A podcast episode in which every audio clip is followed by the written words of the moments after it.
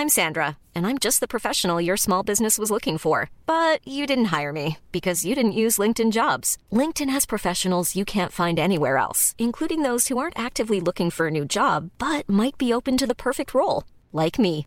In a given month, over 70% of LinkedIn users don't visit other leading job sites. So if you're not looking on LinkedIn, you'll miss out on great candidates like Sandra. Start hiring professionals like a professional. Post your free job on linkedin.com/people today.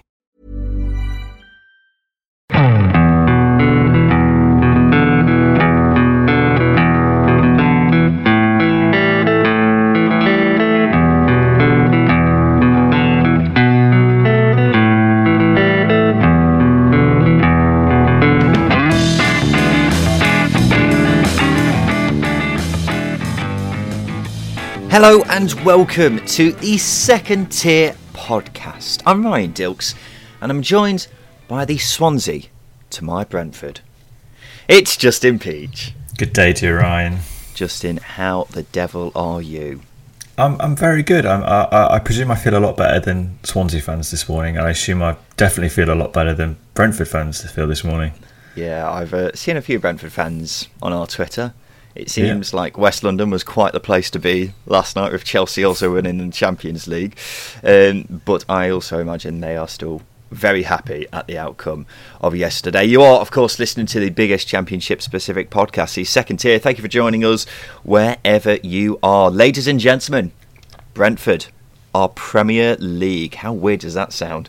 Uh, they'll be playing in the top tier of English football for the first time since 1947 after they beat Swansea 2 0. An Ivan Toney penalty and Emiliano Marcondes goal sent Thomas Frank's boys on their way. And if you want a brief summary of the game, Justin, Brentford were fairly comfortable throughout. Yeah, they were. They, they were very, very comfortable. Um, it wasn't.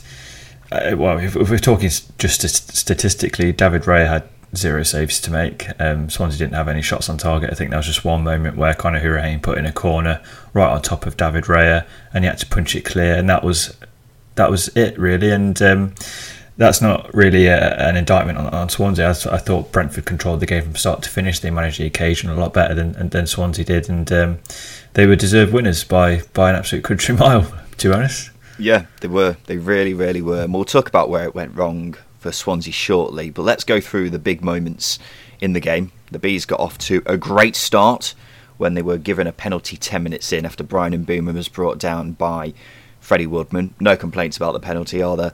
Ivan Toney yeah. slotted it home, and in the grand scheme of things, we talk about Brentford's mentality on the big occasions, and I think getting that goal early on was probably the best thing that could have happened for them.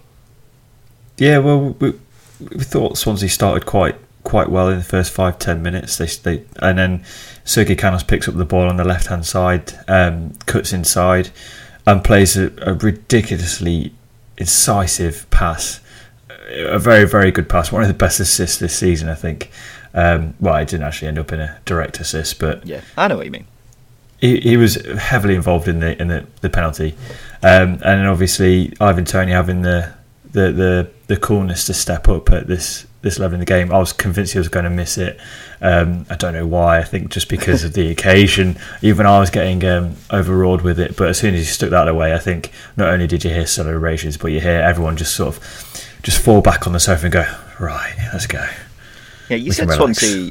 You said Swansea played well. I thought prior to that goal, the game was quite nervy in the first few minutes, and it only seemed to calm down once Brentford got that goal, and then they were just playing with freedom and confidence from that point on, weren't they? Ten minutes later, Brentford have a counter attack, lightning quick.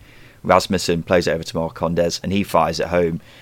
And it seemed like that was a real, you know, haymaker from a Brentford perspective to Swansea, Justin.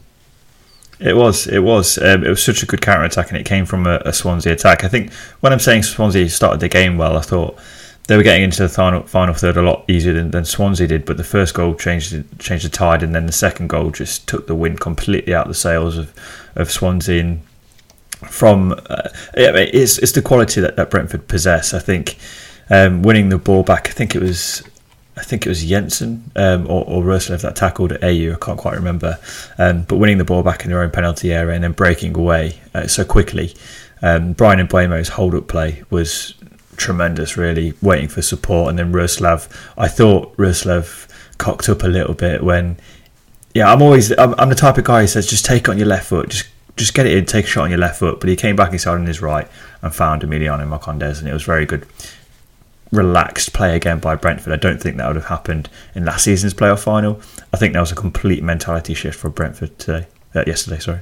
Yeah, and uh, as I say, there was very much a haymaker from a Brentford perspective to a Swansea perspective. Um, and if we're sticking with the boxing related themes, then Swansea did seem rattled, and that led to them making clumsy mistakes. And in the final few minutes of the first half, they were lucky to not be even further behind because there was one chance in particular when Guéhi's tried to flick it backwards in a very uncharacteristic mistake from him, mm-hmm. and then Mbeumo nearly got on the end of it, but um, was eventually tackled.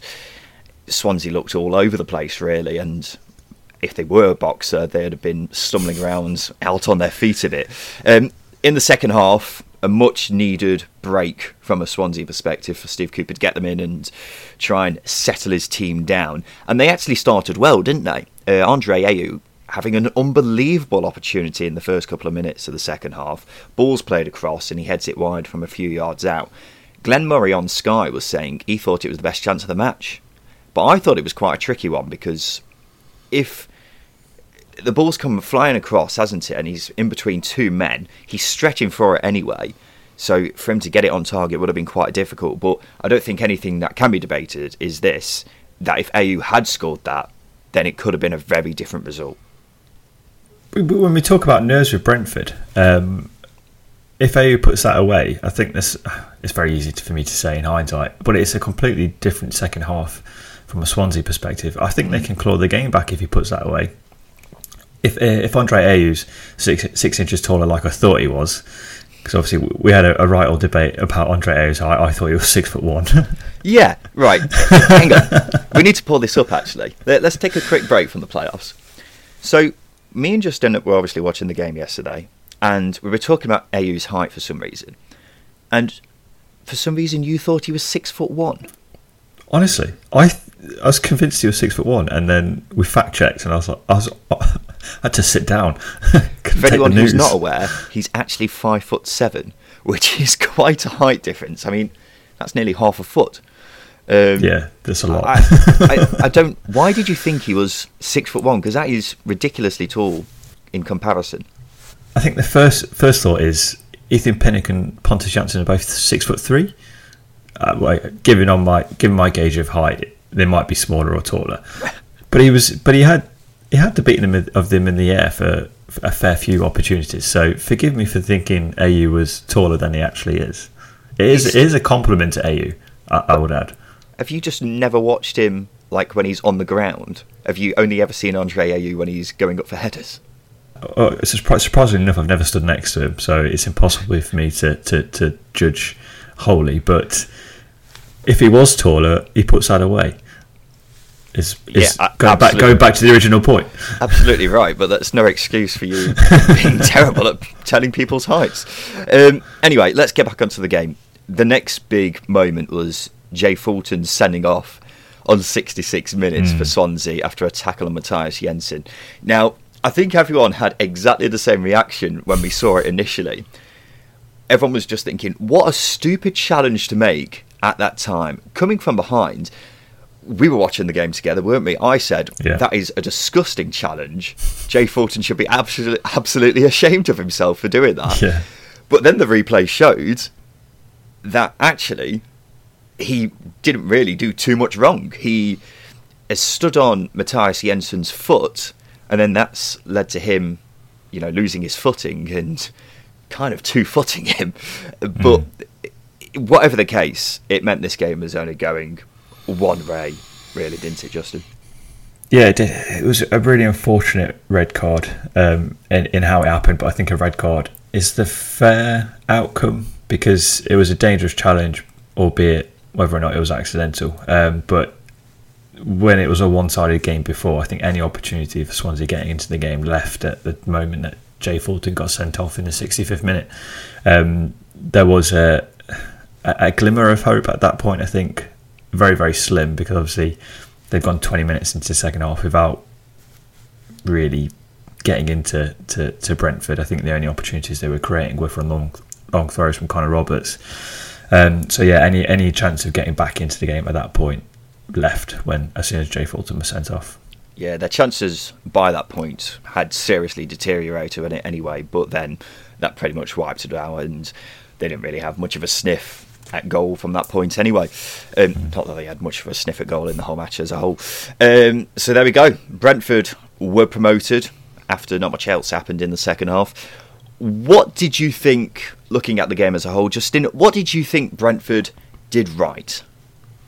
I think they played the occasion a lot better than Swansea did. Uh, you could tell, especially sub 10 minutes after Brentford won the penalty, they were just playing with so much freedom and so much joy on the pitch, um, which sounds a bit cheesy, but what I'm trying to say is it felt like a weight was just lifted from Brentford. Um, uh, I think Thomas Frank, uh, looking at the, the, the footage pre-game, he looked incredibly relaxed, which Thomas Frank is an intense, serious guy. He never looks relaxed, but he actually looked quite relaxed during um, before the game, which you know if, if, if that tells me anything that he's got the then then he's got the players relaxed before the game. Um, but yeah, I think overall, I think they just played the occasion a lot better than Swansea did. Mm. Going going going into it, and as well as that, they've got experience of this, whereas a few of the Swansea players don't. Quite young, aren't they? Yeah, I was going to say that. I think, and this is one of those cliches that quite often I don't think really matter too much in football, but you hear analysts and pundits saying it all the time anyway. But on mm. this occasion, I think Brentford genuinely did learn from last season. Mm. Um, we've been hearing from Billy from Beesotted. He's been saying that hopefully they'll have learned from this year, and it looked like they did. Thomas Frank, as you say, was a lot calmer than he usually is, and maybe he thought that if he can, you know, be that calm character in the dressing room, then he would go out there and reflect on the players. And they did look a lot calmer than they have done it many times this season. Um, I think from a tactical standpoint, the most important thing they did was keep a tight leash on Andre Ayew. Yeah. One thing we've said throughout the season is if you keep him quiet, then you go a long way to keeping Swansea quiet, and that's unfortunately, from a Swansea perspective, proven to be the case. Brentford were just brilliant defensively. They kept Jamal Lowe very quiet as well. I barely remember him touching the ball really, um, and they were so dangerous on the break. Every time Swansea did come at them, and Brentford managed to get the ball back. It was straight up the other end. I thought Sergi Canos was great. Uh, the same with Emiliano Marcondes. The whole back line was class, as I've just said. They were so comfortable, and that's not something you say really too often in a playoff final. Quite right, quite right. They're, they're normally very, very cagey games. No team is a clear winner, um, but Brentford were, and going back to the, the, the element of, of, calmness, we didn't see an implosion from Pontus Jansson. Um, so I think that, that tells you how calm they were. yeah, exactly. That tells you how calm calm Brentford were throughout the game and how, how switched on they were because at times their game management has been relatively poor. Going to the Bournemouth game in the semi final, Pontus Jansson at right wing back loses the ball. Vitaly Janelt dives in uh, and Bournemouth score on the counter attack. They've learned from their mistakes uh, which is which again alludes to the point that you made. Um, so yeah, Brentford clear winners here, and it's it's it's frustrating from a Swansea perspective because I expected so much more from them. Yeah, going on, we'll go on to Swansea in just a sec because you've raised a good point there. Looking back on this final compared to other finals, would you say this is one of the most one-sided playoff finals we've ever seen? Yeah, I think so. Um, I, I think I go back to the Norwich uh, Boro game where Norwich put two in early against Boro, and that was a comfortable game for them. Um, but other than that, the games are very very close. Uh, there's no there's no separating the teams. Um, I know Fulham won two 0 last year, but it was it was nil nil until the 118th minute. Um, so yeah, it's, it's they're, they're very cagey games, and Brentford clear winners. One of the most one sided finals we've seen, I think. Yeah, I'd agree with that. The Norwich game, as you said, Derby QPR was very one-sided, even though the, sc- the scoreline didn't exactly go the same way. Yeah, I, I, think it was probably the most one-sided playoff finals we've ever seen. Um, it's from the first 20 minutes. Brentford, of course, they were 2 0 by that point, but it looked like Brentford had one foot in the Premier League. Um, and it was always going to be a big ask for Swansea to get anything back from it. So, yeah, I'd probably say it was one of the most one sided playoff finals that we've ever seen. So that brings me very nicely onto Swansea. What went wrong for them? I suppose quite a lot, really. But from Steve Cooper's perspective, I thought starting off with three-five-two was an odd decision. Quite right. Um, we were. We were banking on them going four at the back. At no point did I consider that they'd go three at the back. The debate in the playoff semi-finals was were they going to go three at the back or were they going to go four at the back? Um, and I think on this occasion he's overthought it. He's mm. tried. I think I feel like he's tried to match Brentford up because obviously Brentford have, have gone in with the three at the back as well, and they looked incredibly good against Bournemouth with with that three at the back. Um, so I think Steve Cooper on this occasion has, has overthought it and got it completely wrong, um, considering how how well they manage Barnsley, who play a similar counter pressing, counter style to to to Brentford do in in, in how they work off the ball.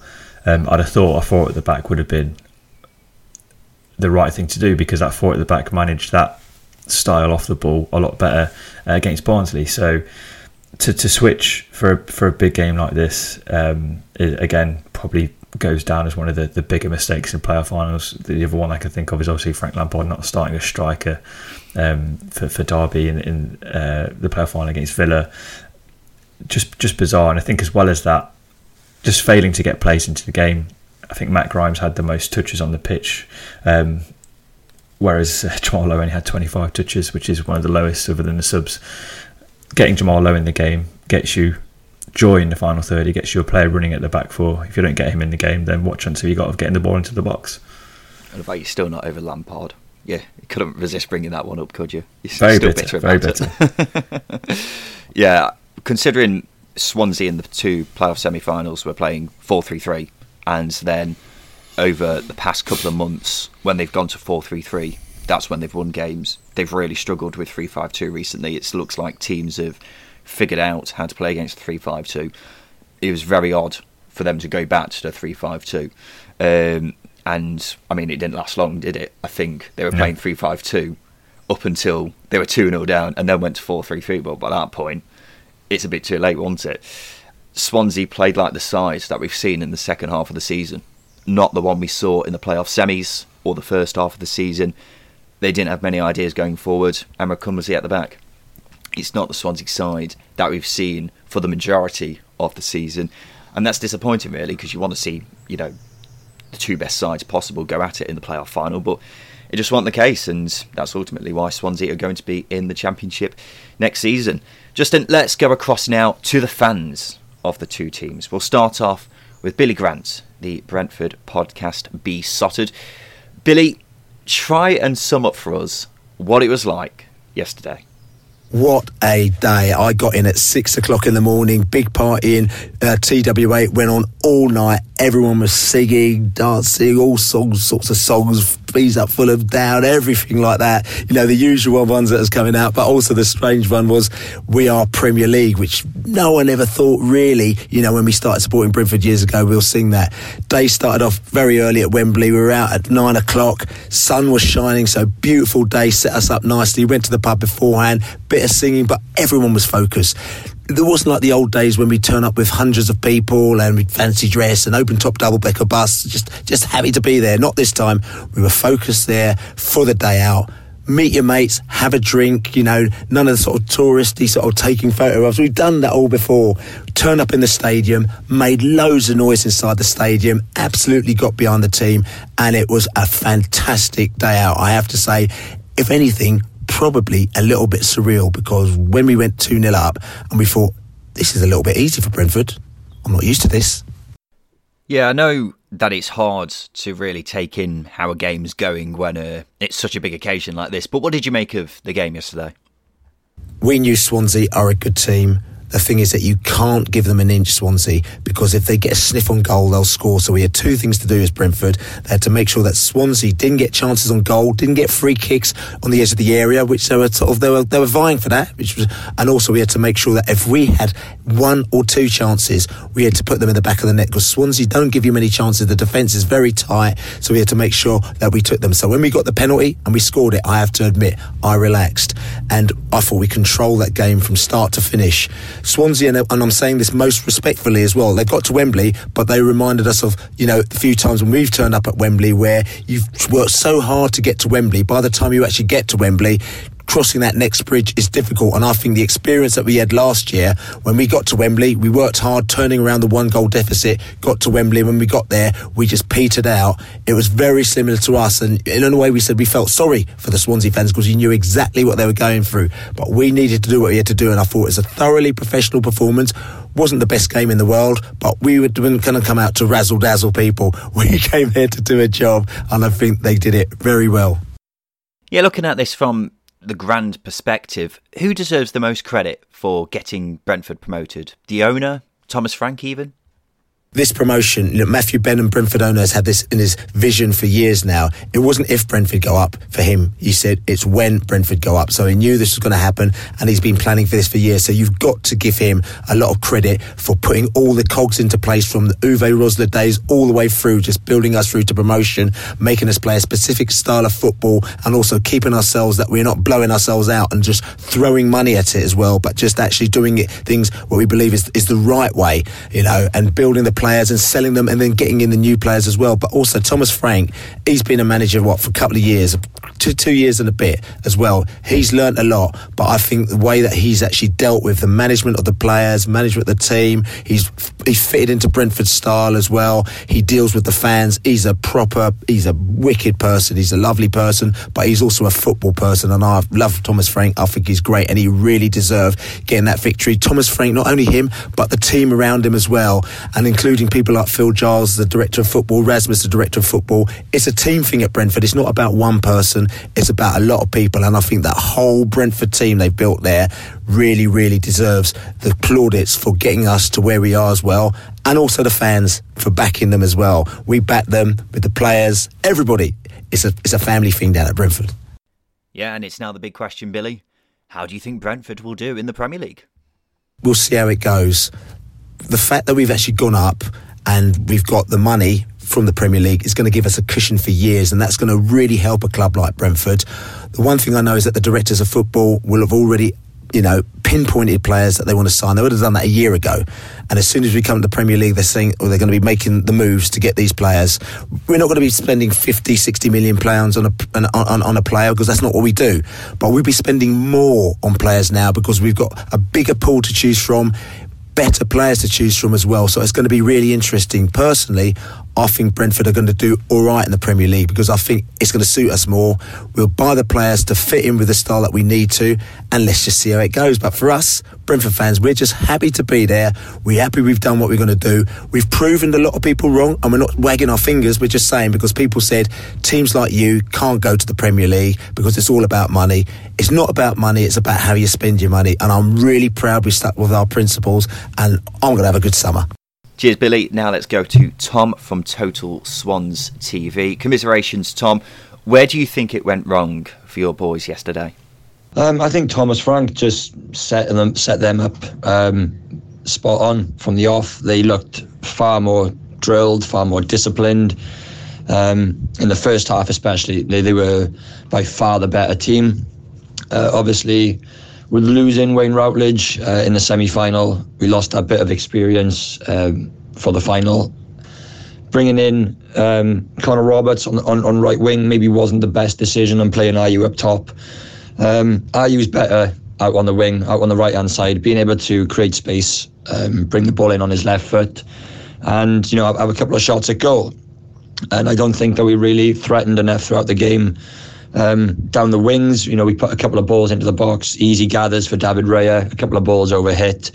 Um, you could tell half time that Cooper wasn't happy with things. We come out the gates kind of like Brentford did at the start of the second half, um, which was a lot better. Um, but yeah, we really just, I don't know.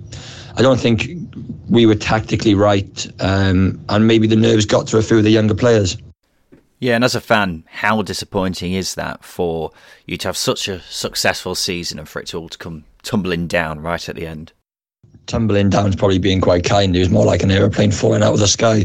Um, yeah, long old season. The players have done an absolutely fantastic job. Cooper's done an amazing job with us this season. You know, improved on last season. Got into the playoffs.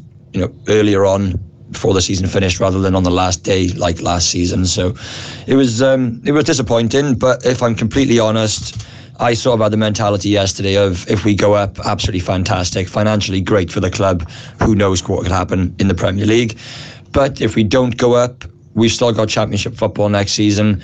It's not the be end and end all. Um, it's really enjoyable league. There's far more games you can win. It's just the only concern I think now is so many youngsters that we've got on loan. Um, so many youngsters that we've got within the squad, and then obviously all of the old players um, who are going to be moving on. It could be Routledge's last season. It probably is Andre Ayew's last game yesterday in the Championship playoff final. So it's it's just going to be a bit of a, a struggle I think for the start of next season, I mean, we don't really we don't really have much of a squad to start the season with. So I'm not super disappointed. Uh, like I said, huge congratulations to Brentford, but to be honest, I'm not really that disappointed that we we haven't gone up. Yeah, well, that brings me on very nicely to what my next question was going to be. Uh, the playing squad next season, Connor Roberts is probably also going to go in addition to the ones you've just mentioned. It's a big summer ahead for Swansea in terms of turning it around and trying to replace those players that are going to be going out the door. Yeah, as I just said now, so you're looking at the matchday squad from yesterday. Um, Woodman, Marc Guéhi, Conor Hourihane are all going straight back to their parent clubs. Um, you got the likelihood of Wayne Routledge is more than likely going to retire at the end of this, especially after the injury. Andre Ayew's out of contract in the summer, will probably move on and, you know, quite possibly could take that step up to the Premier League. Um, you've then got the look at um, Steve Cooper. Will he still be with us next season? If so, a massive, massive summer ahead for him and the recruitment team. That the owners haven't really invested to say, you know, in the squad of the last two years, but they're going to have to find some money. They're going to have to be some very, very shrewd um, and clever recruitment throughout the summer. But yeah, at the moment, we really don't have a, um, a much of an experienced matchday squad to start next season. So yeah, in that light, it is you know quite concerning, quite worrying. But if we can keep hold of Cooper, then you know I think we'll have a decent season next year. But I'm not expecting um, another playoff push already. If I'm honest, you know I'll reassess that in the summer and um, before the season starts. But at the moment, probably a mid-table team next year. But the most important thing is, Tom, at least you get to spend another season with us on the second tier. Of course it does, mate. Full time whistle yesterday. First thing on my mind. At least I'll get to appear on the second tier podcast next season, the biggest and best championship podcast. And yeah, this season's been a pleasure featuring again, guys. So appreciate it and thank you very much. Thank you, Tom. Justin, let's go to a break. After that, we'll talk about how we think Brentford will do in the Premier League, talk about how we think Swansea will do in the Championship again next season, and also, of course, talk about some of the news for the past week.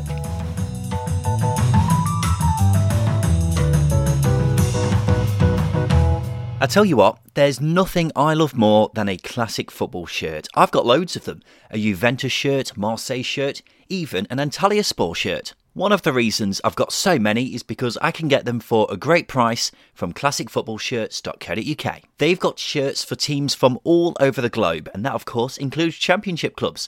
So if you wanted a classic Wednesday shirt, Reading shirt, or Barnsley shirt, whoever you support, they'll have something for your club. It's not just shirts either, they've also got tracksuits, baseball caps, socks, so much stuff. Have a look for yourself. Go to classicfootballshirts.co.uk right now.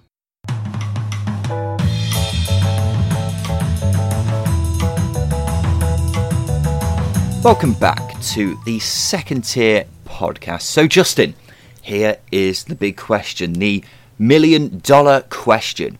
How will Brentford do in the Premier League? First of all, do you fancy them to stay up next season? Uh, I think I do. It's it's so difficult to predict how these things turn out because Norwich a couple of years ago, given how they, they went up under Daniel Farke in the first season they won the championship, you'd expected them to turn up and rattle a few teams.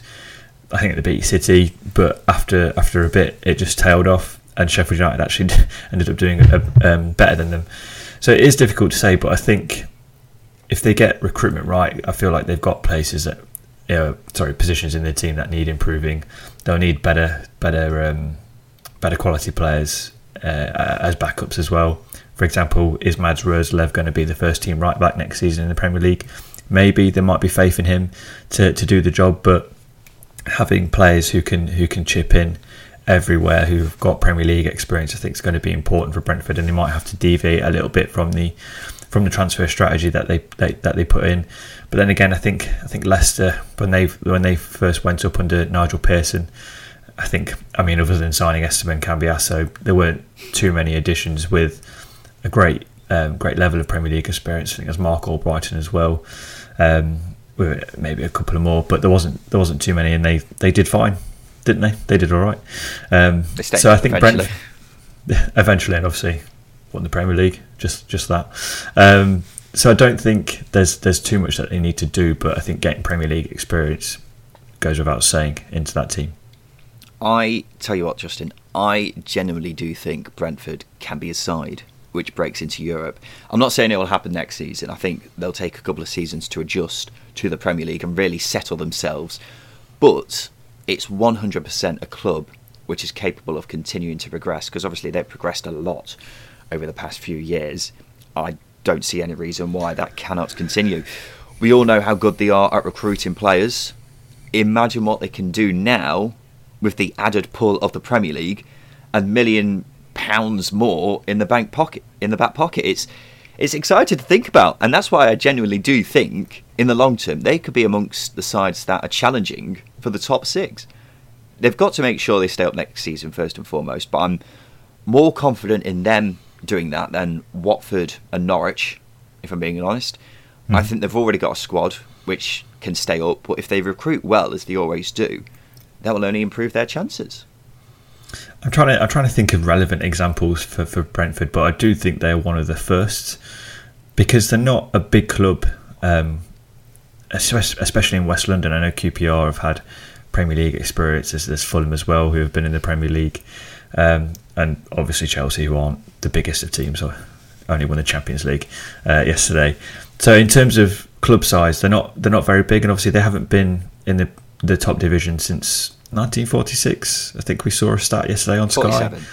1947, which is a fair amount of time ago. Um, it, wasn't, it wasn't yesterday, was it? So eh, they are one of the first for me um, because, as I say, there's that small club mentality that they that they have throughout because they're a community club, and I don't mean it as any disrespect to Brentford. They compared to the size well, of the, the clubs around them. Make it? Get to the point. What, what, what I'm trying to say is exactly that. They are one of the first of of their sort of mold to go up. They the, the transfer strategy, the way they run, um, the coaching setup, because they got B teams. They don't have an academy. They they, they employ B teams and, and, and age groups going below.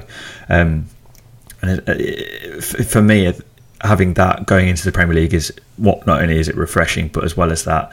Um, that, that that's probably why they, they, they will compete with the likes of Burnley because they do it the traditional way, whereas Brentford have have come in with this new strategy that has completely swept the board that teams are starting to copy. So they, they are one of the first of their kind in that environment. trying to get yeah. trying to articulate a point, but that's what I'm trying to say. Yeah, you've taken a very long way round to get to that point, yeah. but I do get what you mean. Um, I get they are a very unique side, aren't they, in terms of what they're bringing to the Premier League, in terms of the money ball system. Yeah. Um, I suppose the only club that you can really compare them to in terms of size would be someone like Bournemouth, I guess, in terms of size, and then in terms of the recruiting side of things, I'm, I'm guessing Brighton are kind of a similar, yeah, kind of mould, aren't they? So you kind of mixing those two clubs together. Um, but I do think Brentford have got a lot about them. They're a side that have been made for the Premier League for quite some time. They've got the stadium, they've got the recruitment.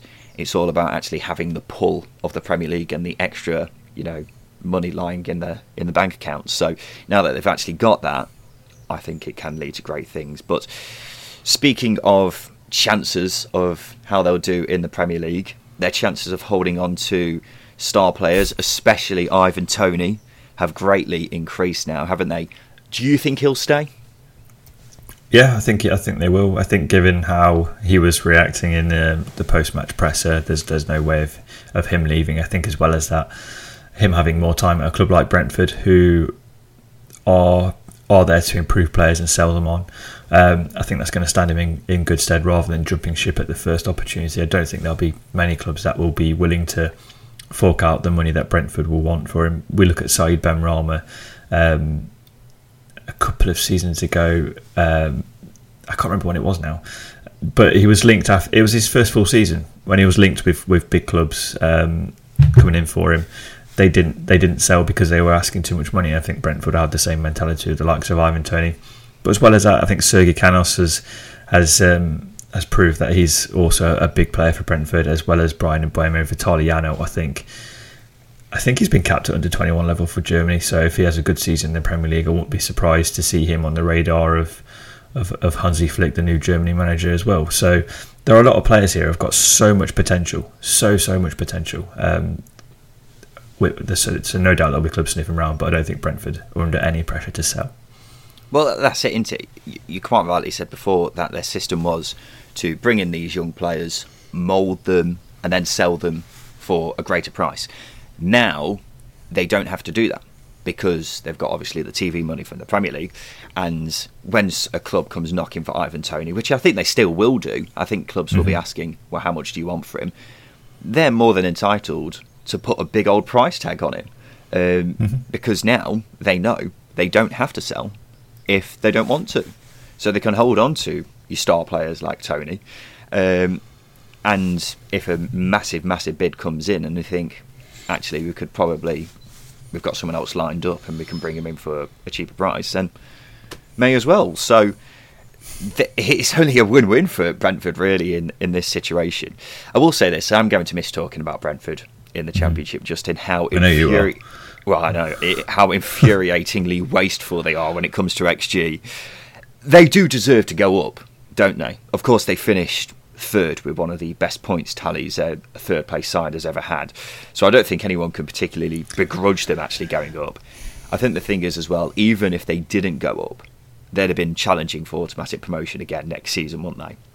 The other three playoff teams, I'm not sure we could have necessarily said that about, but Brentford, because they're so well run, they would have definitely been challenging to go up again in a year's time. So I'm kind of glad that they have gone up because that means it's just over and done with. Yeah, but when you say the likes of um, Barnsley, Bournemouth, I mean, Bournemouth have got a mini rebuild on their hands. Swansea are going to have a mini rebuild on their hands. Barnsley have got the potential to, to, to creep up, but can they replace their best players if they lose them? Alex Mowatt's out of contract? Whereas Brentford, you're always confident that Ollie Watkins left, brought in Ivan Toney, Ben Benrahma left um, Sergi Canos uh, stepped up and Bryan Mbeumo stepped up in the latter half of the season. So you're always confident that Brentford are going to find a solution to a problem very, very quickly, whereas other teams don't have that. I think Barnsley are just setting out that journey now, so perhaps they're a team who will start to fill that category very soon, hopefully. Um, but yeah, you're absolutely right. They're, they're a team that are that are on the up. Even if they didn't go up this season, they'd have been challenging next season. Um, even if Thomas Frank had left, again, I'd have been confident that the right man would have been put in place to um, to take the team forward. So they've always got a plan B. They've always got a plan C. They've always got a plan D. Doesn't matter how how badly they have to deviate. There's always a plan for Brentford, which makes them one of the best run clubs in the country. Yeah, absolutely. They know how to recruit, don't they? We, we keep going back to this point, but their recruitment is so impressive. How many strikers have they gone through over the past few years now? Andre Gray, Neal Maupay, Ollie Watkins. Um, Ivan Toney. They've got this proven track record of selling these players and then bringing in someone arguably better. Well, a really important point to make is Brentford are a small club. The the likes of QPR, Fulham, then these aren't big clubs, but Brentford, because they're so well run, because they recruit really well and, and sell high, they buy low, sell high. They've been able to complete, compete financially with the likes of well, in terms of transfer fees, the likes of Watford, Bournemouth, um, teams that have really thrown money at it. You look at Derby and Sheffield Wednesday, how much money they've thrown at it in the past few years. Brentford have thrown less at it, better, um, better off financially for it, got better players. It's just a mould of what you should do as a football club Yeah. in modern in modern times. Yeah, it's a template, isn't it, for how Championship clubs should be run, really, or at least similarly run. Whereas other clubs who I'll neglect to name have spunked a lot of money on players who have no resale value. Well, Brentford have shown this is the way to do it. Uh, Justin, commiserations to Swansea fans, but look on the bright side, you'll ha- still have us next season. So I think that's the greatest prize of all. I think I may have just heard a massive groan come from the South Wales area there. Yeah.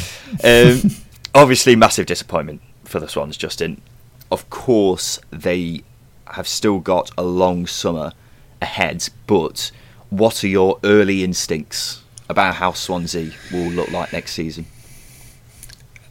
It could be a very different Swansea. Um, we've seen Steve Cooper linked with, I think, Palace. Um, there might be another club in, in the running um, that have been linked with one him. West- linked with him. Um, so that, yeah, that, I mean, there's there's two there's two takers there. I think Palace, Palace, uh, they've been waiting. I've heard Andre, Andros Townsend say that they're waiting for a manager to come in, um, and it's close apparently to start offering contracts out, contracts out to players. So that might be Steve Cooper if we were to speculate. Um, but yeah, you know, they might be without Steve Cooper. Loan players are, are going to go back to their parent clubs. Um, the likes of Wayne Routledge, Andre Ayew, they're out of contract. So it's going to be a different Swansea team to the one we saw in the playoff final. I don't think that's a bad thing because I think this is a really good opportunity to throw down some ambition, throw down three or four million pounds rather than freeze and a couple of hundred thousand here and there. Because if you back Steve Cooper, if he is still at the club, if you back Steve Cooper, I think he can take the Swansea team and put into the Premier League. Um, but saying that, they've got to replace the big players that are leaving. Mark, Mark Guéhi, um, Conor Hourihane, uh, Andre Ayew. Andre Ayew is a massive, massive player that they're going to lose. Yeah, uh, and that's really why I worry about Swansea a bit, Justin. It is also worth pointing out this is their last year of parachute payments, so that constant flow of cash, guaranteed cash, isn't necessarily coming in. And from a playing side of things, it does look like it's going to be a summer of upheaval at the Liberty Stadium. Andre Ayew isn't going to stay because his deal is expiring. I don't think Connor Roberts will stay either. I think he'll probably go to the Prem, and I don't think Swansea fans can be too upset about him leaving. And then Mark Guéhi and Freddie Woodman are only on loan. And what I've just listed there, Justin, is Swansea's four best players this season. Now, for a club to lose their best player is obviously a big blow, but when you lose four of them, that is quite something to come back from. And it's not like the replacements are there in the squad ready to step in, are they? This Swan- this Swansea squad is quite small compared to other Championship clubs, and no doubt they'll have to recruit this summer. I think they'll almost certainly dip into the loan market again. That's a very reliable source of players for mm-hmm. Swansea as a club, and they've done very well in that market recently. And I think they'll do exactly that again, bring in some very talented players. It's just a lot of talent that needs replacing, and that leaves me at the final point that I don't think they'll be able to replicate the season that they've just had. I think that that builds that builds into the point that Steve Cooper did a very good job with the team that he's got. I think we were looking at the benches yesterday, and Brentford were able to bring on Godos, um, whereas Swansea didn't have They a brought on striker who Liam Cullen, didn't they? Yeah, and it's I mean That, it's that's no disrespect to, Liam Liam Cullen, yeah, but he Yeah. he's a young lad who hasn't Yeah, really exactly. done it in the first team, has he? And he hasn't got big game experience. Um, so not having that that strength in depth that that teams need in, in a big game like that to change the game. They needed a player to come on and change the game. Didn't have that. Um, so that not only did they not have that now, but they're going to lose their four best players, as you said. So they've got to replace those and bring in players who can do something as a squad player, essentially. So yeah, they're in a bit of a, a sticky sticky situation. But again, Swansea they have a good recruitment team. They they identify good players. Um, I think if Steve Cooper is there, they will be able to bring in young young players. I think the free agent market is looking pretty pretty tasty this season. So there might be one or two they'll they'll dip in there as well. But yeah, it's a big summer ahead for Swansea, and I think I won't be surprised to see them competing up in the for the top six next season. But this season they were competing for the automatics up until sort of eight games to go before they fell away. Don't think that that'll happen next season. Well, they're not the kind of club who spends, you know, bags of money, are they? No. They are very uh, prudent in their spending, and that's going to be the case again. They may very well have to dip into the free agent market um, to bring in any permanent signings. But as I say, I think the loan market will very much be utilised by Swansea once again. The final question then on the Swans, Justin, is what you were talking about just a second ago. Steve Cooper. Will he stay or will he go? He has been linked with other jobs, namely the Palace job. West Brom is another job he's been linked with, although it looks like Chris Wilder's going to get that job now. Do you think he will stay? And another question after that is how important is it that he does stay? I think I think first first point is I think he I think he will go. Really? Um, I do. I think he will go. I think Palace. Um, again, Palace is a big rebuild job, but they're a Premier League team, and uh, as well as that, they're a team that I think they're going to change strategy because it's very well spoken about how how old their average age in their squad is. I think coming in and bringing in someone like Steve Cooper, who's been able to deliver um, deliver under the odds, under under pressure as well. Um, with not a with not a huge budget, I think he's been able to get a lot out of the, the team tactically. Um, I think he's developed developed players well. You look at Conor Gallagher and Rhian Brewster; they they stepped up last season, and Mark Guéhi's been just unreal. Connor Roberts has, has come on in leaps and bounds as well. So there are, there are there's evidence there that he's that he's improved players that that that have worked under him. So yeah, I think I think Palace will will will come in for him. I think Palace will. I think he will, will end up going to Palace, and I think from a Swansea perspective, I do think it's important that he stays because as a coach, he's the perfect mould of getting the best out of young players, being tactically spot on. Although there was a bit of a tactical faux pas yesterday in the playoff final, the biggest game, um, and uh, uh, as well as that, he's been able to um, man manage the experienced guys. Andre Ayew, for example, um, I read a read an article that um, works very well with Steve Cooper. Um, so he's, he's the perfect mold for Swansea. But then again, Swansea have always been able to replace their head coaches ever since I think Roberto Martinez took over. Then it's Paulo Sousa, then Brendan Rodgers, etc., etc. They've always been able to replace their head coaches. So I don't think it is imperative for Swansea uh, or, or as as as much of a um, a release uh, for Swansea. I think they can replace Steve Cooper. Yeah, always replace the coaches with Gary Monk. Um, yeah, they have got a very good track record at bringing in coaches, haven't they? I mean, you talk about Graham Potter and Steve Cooper. They're probably the two highest rated British managers, apart from Brendan Rodgers, in the country right now. Um, so that's a fantastic track record from a Swansea perspective. I don't think Steve Cooper will go. I think the Palace job will probably go to someone like Frank Lampard. Um, and I'm not saying that's the right decision, but that's how I think it will go. Um, and I think Steve Cooper will stay. Whether he stays for the whole of next season is another question. I wonder if a Premier League club, who when they inevitably sack a manager, whether Steve Cooper will be one of the first names on the shortlist for that job. Um, but I do think he'll stay for the summer. I think it is important that he does stay as well. I know he's not completely well thought of in the Swansea fan base for some reason, but he is one of the best managers in the Championship in terms of the job he's done this season. Mm-hmm. And if Swansea do manage to keep hold of him, then that's only going to be a good thing for them progressing as a club because it is a project. They may have to take a step back next season, but if they manage to keep hold of Steve Cooper, then it shouldn't be too drastic a step back. Justin, let's move on from the playoff chat and go on to this.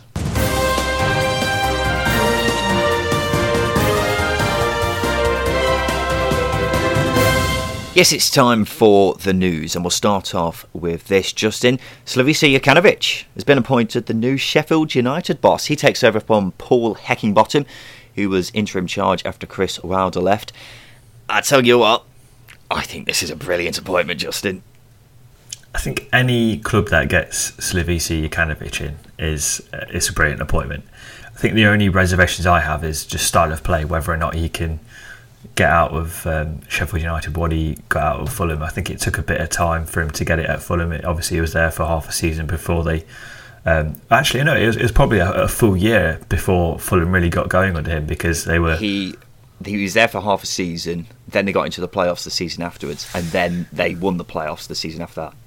Yeah, but when um, it was the, it was a half the half season when they got into the playoffs. The first half of the season, they were really really poor, mm. and then they went on this ridiculous run that got them into sixth, I think, or yeah. even higher. Yeah.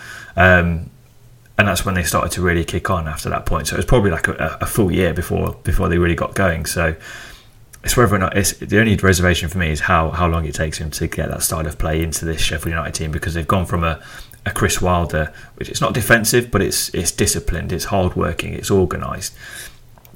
How can he progress that? How can he get that foundation level that Chris Wilder um, instilled and put his spin on it? Um, I, I, think, I, think, he's a good enough coach to do it, and by God, has he got a good squad to work with at, at championship level. So it could be frightening, but as well as that, I think it could also not be. I think it could underwhelm. I don't think the squad's that good at championship at level. Cha- at championship level compared to the likes of West Brom. I think West Brom's mm. squad is much better than Sheffield United's. Um, I, I don't know. I, I really rate this cha- uh, Sheffield United squad at championship level. I mean, Rhian Brewster and Oli McBurnie, for example, in the championship, we know they've both scored a lot of goals. Both for Swansea, actually. Yeah, so that, that, that's fair. I think it's a very good championship squad, but I think West Brom's squad, for example, is a decent Premier League squad. It's just not necessarily had the right man in charge. But going back to Jokanovic, I think it's a brilliant appointment. He plays nice football, very similar football to Chris Wilder, actually. Um, so I don't think there's too much of a drastic change in terms of style of play. And when you're talking about managers who have got fantastic records at championship level, Slavisa Jokanovic is right up there. I think this decade, or the past 10 years, what have you, he has only four managers have got better points per match record than him. Um, mm. And I think the only reason that's been let down is because of that first year, as you mentioned, at Fulham. In his first season at Watford, he got promoted. In the two out of three seasons he was at Fulham, they finished in the top six. So that is quite a quite a you know track record to have at championship level, and there aren't many better at this level than him. So I think it's a mm. fantastic appointment by Sheffield United. Hopefully, it settles them down as a club because at the moment things seem a bit uh, behind the scenes. But now, that he, now that they have got him in charge and they've got that permanent man, hopefully he can take him to the Premier League. As I say, it's a very good Championship squad. Um, so yeah, hopefully Slavisa can guide them on their way back to the Prem. Um, moving on to other management news, it's widely reported that Chris Wilder, who we are just talking about, is about to become the next West Brom boss after Sam Allardyce left. You're a fan of that one, Justin? Yeah, I love that one. I love Chris Wilder. I think he's I think he's fantastic, and I think as well as that, he's. I'm surprised that no top, I say top 15, top 10 club have, have come in for him. Uh, I think the reason why the reason why I say that I know some people might go really, um, but he's improved every single club he's worked at. Mm. Um, I think when he got promoted from League Two with Northampton, they were under transfer embargo for six months. They couldn't bring anyone in. Um, he's he's improved every single club he's worked at, and um, I'm surprised he's not had a top top job yet. Um, I don't know if he needed more of a break because this season it looked like it really took it took it out of him because he's such a a sparky character. Um, he was a bit. Uh, he looked a bit more downtrodden this season. Granted, they they, they did play very very poorly, um, especially going forwards. But the wealth of attacking options um, in this West Brom team. God, this is going to be an interesting season. Yeah, if he's in charge. If he's in charge, it looks almost certain that that's going to be the case. But it's quite a mix having Chris Wilder and this West Brom squad in the Championship. Chris Wilder, as you rightly say, I think he's got some sort of a record where before last season he'd only finished below the season before once, if that makes sense, in yeah. the in the uh, English pyramid. Um, he's got an unbelievable record. He has improved every club that he's been at. and everyone, you know, has focused too much on how badly last season went at Sheffield United. Before that, there weren't too many better English managers than him around. Mm-hmm. He is a brilliant, brilliant manager at this level, and for West Brom to get him in, I think it could be one hell of a move, um, and hopefully. This takes him on to the next level. Transfer news, Justin. Reading defender Omar Richards has finally signed for Bayern Munich. We know it's happening for quite some time, but has now eventually been confirmed. Luton have signed Fred Onyedinma from Wycombe on a permanent deal. You were quite a fan of that, weren't you? Yeah, it was. Um, I'm I'm interested to see where he plays for Luton because whether they play that diamond formation, I think there was. Um, I mean, Nathan Jones was trying different, trying out different things towards the end of last season. But if he plays in that diamond, I think he could play as a two, um, uh, up front. Could potentially play wing back if they were go to, if go, if they, if they were to go three at the back. So yeah, I think it's a really good signing for Luton, and um, he's a good player Onyedinma. Don't be don't be fooled by the um, the bad goal record. He creates a lot of chances uh, in his runs. He's, he's a really good player. Millwall are signing left back Scott Malone on a permanent deal from Derby. They're also getting Hull goalkeeper George Long. The latest clubs to announce their released players include West Brom, Bournemouth, and Middlesbrough. West Brom have let go Charlie Austin, Hal Robson-Kanu, Kamil Grosicki, Lee Peltier, Branislav Ivanovic, and Kyle Edwards some extremely good championship players in there, Justin. Of course, we're expecting Charlie Austin to go back to QPR. Kamil Grosicki, a fantastic championship player, and Hal Robson-Kanu was fantastic for West Brom in the season they went up. People forget about that, don't they? They do. I think Kyle Edwards is worth pointing out as well. He's a player who has got a lot of potential still. Very good with the ball at his feet. So there's some good players in that group. I think if I was a a, a club um, looking at a top six, trying to improve my, my, my bench, for example, there are some players I'd, t- I'd pick up there. Swansea. Mm, Kamil Grosicki would be a fantastic signing for mm-hmm. any championship side. Bournemouth have released Jack Wilshere. I've got a friend who isn't a particularly keen follower of the championship, and he said to me in the week that he didn't realise Jack Wilshere had been at Bournemouth, which is perhaps a good summary of this season for him. I think it's been a successful one in the way that he hasn't been injured, which is not yeah. something we've been able to say for Jack Wilshere for much of his career. But any hope of him getting back to his best is long gone, isn't it? We've barely spoken about him, which is hmm. probably indicative of how, how he's played in this Bournemouth team. I don't think they they particularly played a system under Woodgate that suited him, so he's not really been in the team too much. But we, I play like Jack Wilshere of his guild uh, five or six years ago, coming into Championship you'd be like, whoa, mind blown. But actually, it's unsurprising at all. I don't know where he's going to go from here. It is sad because he's a quality player, but these things happen with injuries. Yeah, I think he'll definitely be picked up by probably another championship side, but it'll be interesting to know what wages he's on because I, I can't mm. imagine it's much because clubs are no. very much aware of his injury record. Uh, Middlesbrough are letting go of some big names Britt Assombalonga and Ashley Fletcher, which we already knew was going to happen. Marvin Johnson, Jordan Archer, and Nathaniel Mendez-Laing have also gone. Former Spain international Mikel San Jose has also left Birmingham, despite having an extra year left on his deal. That that was a weird move, wasn't it? Because initially, when he went to Birmingham, uh, his first couple of games, he was fantastic, and then since then he's looked very, very average. But there you go. Uh, Luton have released George Moncur, Kazenga Lualua, and Brendan Galloway. Final bit of transfer news Barnsley, Huddersfield, and Wednesday are all reportedly trying to sign the tallest outfield professional player in Britain. Solihull Moors striker Kyle Hudlin is six foot nine. And I tell you what, I do feel sorry for players like that, Justin, because he probably grew up and looked at someone like Messi and thought, I want to be like him. But as soon as a coach sees him, it's either straight in at centre back or as a big target man. You don't really get a don't really get a say, do you? I can just hear Tony Pulis salivating at the thought. Oh yeah. well, there's quite there's quite a few championship managers who will maybe be looking at him. Uh, away from transfers, Stoke have released their accounts. They've made a loss of 91 million pounds, which is an awful lot of money, isn't it? Especially when it leads to them finishing 14th in the championship. Um, while we're on club spending an awful lot of money, Justin, has Derby's takeover been complete yet? Nope. Nope. The provisional England squad for the Euros has been revealed. 23 of the 33 man squad have played in the EFL it's always nice to see some Football League representation in there, isn't it? Just a good reminder as well that players we're watching in the Championship right now could very well be representing their countries in the near future. It's not as much of a stretch as it once was, Justin. Championship legend Chris Brunt has announced his retirement. What a man, Justin. What a man. What a left foot.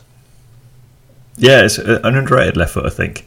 Um, it, it, was yeah a very good player. I think it was at Wednesday, wasn't he? He was at Sheffield Wednesday, and then West Brom. For some reason, I get him and Glenn Whelan mixed up all the time, but um, which is a very good tribute right now. But yeah, he, he, was such a good player uh, in, in his days at West Brom, especially at Championship level. And um, yes, it's it's sad, but it's, it's part of the part of the process. These players retire, we get new ones, we get to worship new ones, and uh, they'll come along.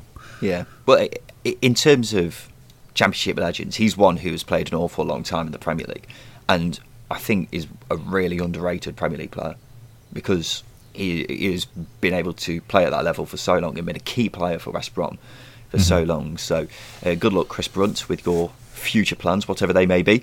James Vaughan has announced his retirement from football at the age of 32. Can you guess how many appearances he's made in the Championship? And don't try and be clever here by double guessing it. Give me a genuine guess at what you think it would have been. I'm going to say 60. 183 times. what? Exactly what I thought, Justin. I have no idea he's played that much, but I had to Google who he's actually played for in the Championship because I barely remember him playing. He's played for seven clubs. Can you name two of them apart from Derby? Uh, no, Norwich and Birmingham. I actually wicked him um, when he announced his retirement because I wanted to see how many goals he scored this season. you say Norwich and Birmingham. He hasn't played for Norwich in the Championship. Oh, right, fair enough. the clubs he played for include Derby, Leicester, Crystal Palace, Huddersfield, Birmingham, Sunderland, and Wigan. All of them at Championship level. Cannot remember him playing for any of them. I remember Sunderland because it was Simon Grayson who, who signed him. Um, yes. And he scored twice and then went to Wigan. Went to Wigan after that. Yes, he was at Bury wanting and had a very hmm. good season there, and quite a few championship clubs were looking at him, and then he went to Sunderland and did terrible, which is very Sunderland-esque. Final bit of news, Justin, completely bizarre news. Blackburn forward Ben Brereton has been called up to the Chile national team. He was born in Stoke as far as I'm aware, he has never been to Chile, but his mum is from there. So there you go. Well done to Ben Brereton. Justin, it's time for the polls. This is the part of the show where I ask the listeners on Twitter three questions that we want to get their input in. So the first question that I put out to the listener, Justin, was this Who will finish highest in the Premier League next season? Brentford, Norwich, or Watford? I think Norwich will finish highest. I'd have said Brentford. The listener has gone Watford. 43% said Watford, 30% said Brentford, only 20% said Norwich. So not too many team, not too many people fancying Norwich so far. Where will Swansea finish in the Championship next season? Automatics, playoffs, top half, or lower than that? At the moment, I'd say top half. I'd also say top half. The listener also says top half. 51% said top half, 27% said playoffs, 18% said lower, only 4% said automatics. And finally, does a straw have one hole or two? I I think it has one hole. It's two. Come on now, let's not be silly. Um, I didn't actually give the answer then, did I? I just put my phone down. Hang on a sec.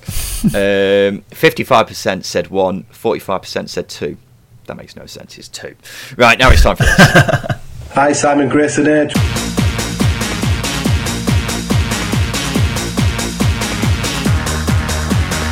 Yes, it's time for Simon Grayson's Hateful Eight. This is the part of the show where usually we give Justin and two guests a question which they have to name eight of. So, for example, if I were to say name the eight uh, first eight teams in the championship alphabetically, we'd go round, and if they get one wrong, they're out, and we keep going until they name all eight.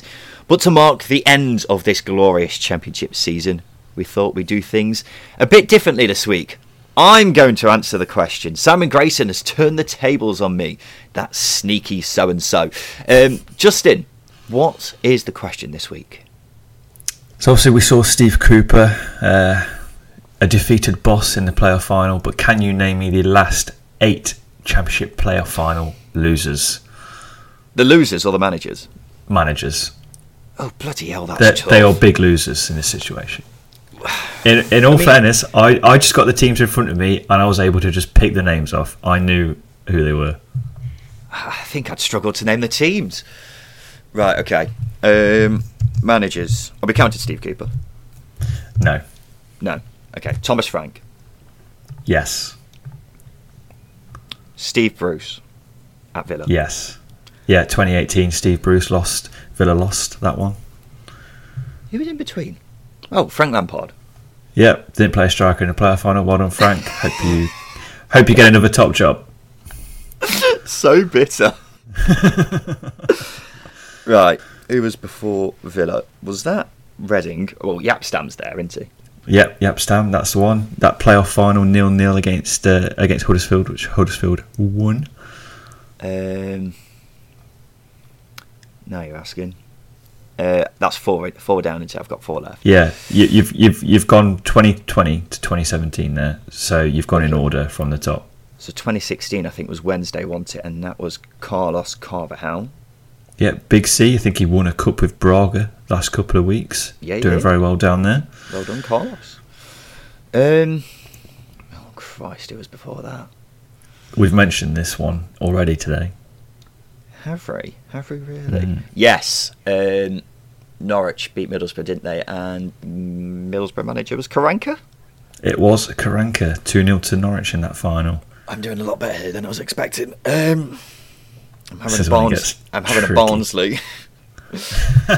right. Okay. So You're doing really well. You're getting through it a lot quicker than I got through last week's. 2014 was Derby, and the manager was Steve McClaren. It was Steve McClaren. So the last one I've got, got, is 2013. 2013. And I can't remember who who won in 2013. It was a forgettable final. It was it was a, a goal in extra time that won it. A penalty in extra time that won it. Yes, that was Palace against Watford, but I can't remember who the Watford manager was. Um, who was oh, the manager? Dear. Here's Hog Dini. I've got it. I've got manager? it. I nearly said Jokanovic. I nearly stumbled then, but because you said that, I oh, remembered. No. I would have not remembered because the camera pans instantly to Gianfranco Zola. Yep. Thank you for saying that because I would have never got that had you not said that. oh Christ! I got very nervous then, but I managed to pull it out of the bag. I'm very proud of myself for that. I think that's a good effort. It's stressful, isn't it? It is stressful, but it helps. After the whole the season, person asking the questions gives you clues. Yeah, I, I cocked up there. Well done, me. Done a very good well job. done, you, and well done, me. Well, there we go. That brings an end to a glorious season of Championship football. Ladies and gentlemen, thank you for joining us, not just today, but throughout the season. Despite the football ending, we are still providing the goods over these summer months. That's right, although it won't be our usual episodes. Here's a vague plan of what we're doing. Next week, we'll be doing our season grades where we go through each team in the championship, talk about what went well, what went wrong, before giving them a grade. That's more than likely to be a two parter, and that'll come out next weekend, so you've got that to look forward to. We'll probably do one more episode after that, and then we have a series of meets episodes lined up for you with current players in the championship right now mm. and a few championship legends as well. Very in depth chats there, so you have that to look forward to. Me and Justin are going to use that time to have a well deserved break. Justin, how are you going to spend your summer? Fixing my house. I'm going to spend two months in the pub. As always, guys, thank you for your support. If you could just take two seconds of your time to leave us a review on Apple Podcasts, then we'd be really grateful for that. It goes a long way to helping us grow as a show. Congratulations to Brentford. We're going to miss talking about you, and commiserations to Swansea fans. We look forward to seeing you again next season. As for us, we'll be back again on Saturday for part one of our team grading episode. We look forward to seeing you then. This has been the second tier podcast. I've been Ryan Dilks. I've been Justin Peach. Thank you for listening.